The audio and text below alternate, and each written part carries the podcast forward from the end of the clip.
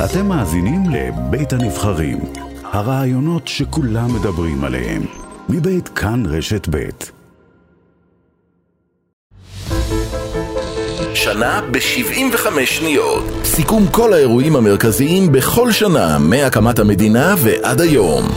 ככה חוגגים כחול לבן.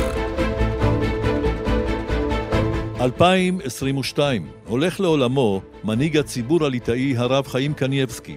בהלווייתו בבני ברק משתתפים מאות אלפים, מה שכמעט עוצר את התנועה במרכז הארץ. אבל איך אפשר להספיד אותך? מי יכול בכלל להספיד אותך? במרס טס ראש הממשלה נפתלי בנט למוסקבה ונועד עם הנשיא פוטין. המטרה, לתווך בין הקרמלין לאוקראינים.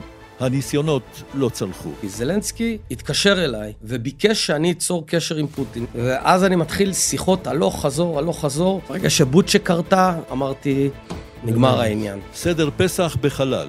האסטרונאוט הישראלי השני, איתן סטיבה, משוגרר בטיסה פרטית לתחנת החלל הבינלאומית. הוא משלם על הטיסה עשרות מיליוני דולרים. אני אוכל מצה אחת, יש לי גפילטה פיש, שלום מתחנת החלל. ביוני מתפזרת שוב הכנסת, בראש ממשלת המעבר יעמוד יאיר לפיד. בנובמבר ינצח גוש הימין בבחירות לכנסת ה-25. לראשות הממשלה ישוב בנימין נתניהו.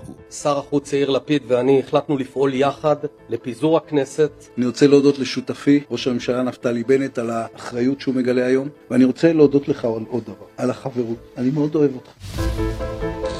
75 לישראל, למעלה מ-80 שנות שידור ציבורי.